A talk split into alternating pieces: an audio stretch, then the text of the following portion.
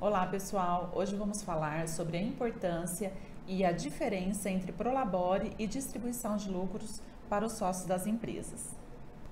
Eu sou o Devair, sócio-diretor do Departamento Contábil da Astec Contabilidade. Eu sou a Luciana, sócia-diretora da área trabalhista e previdenciária da Astec Contabilidade. E sobre esse e outros assuntos, não deixe de nos seguir nas nossas redes sociais que estarão linkadas abaixo.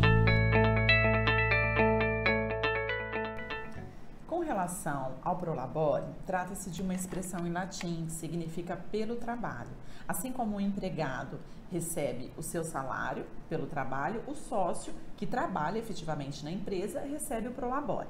E isso deve constar expressamente no contrato social, a definição de quais sócios têm direito à administração da empresa e têm direito à retirada. Porque existe o sócio cotista, é aquele que tem apenas uma participação no capital sem direito à administração. Esse sócio cotista não deve receber o prolabore nem está obrigado a retirar.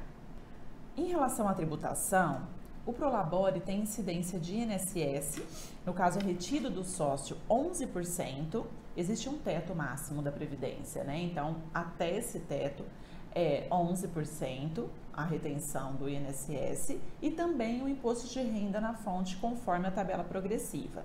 E para a empresa que paga o prolabore ao sócio, é, dependendo do regime de tributação em que ela esteja enquadrada, ela também terá o encargo patronal. Se ela tiver, por exemplo, no lucro presumido ou no lucro real, ela irá recolher 20% de INSS patronal sobre esse prolabore. Saltar que o prolabore serve de base de cálculo para os benefícios da previdência, que o empregador tem direito não só à aposentadoria, como auxílio doença, né? Muitos não sabem que tem direito, mas se o empregador ficar doente, precisar de se afastar das suas atividades, ele tem direito de requerer auxílio doença, pensão por morte assim como outros benefícios. E eles serão calculados com base no Prolabore, no valor do Prolabore que ele tiver retirado durante o seu tempo de contribuição.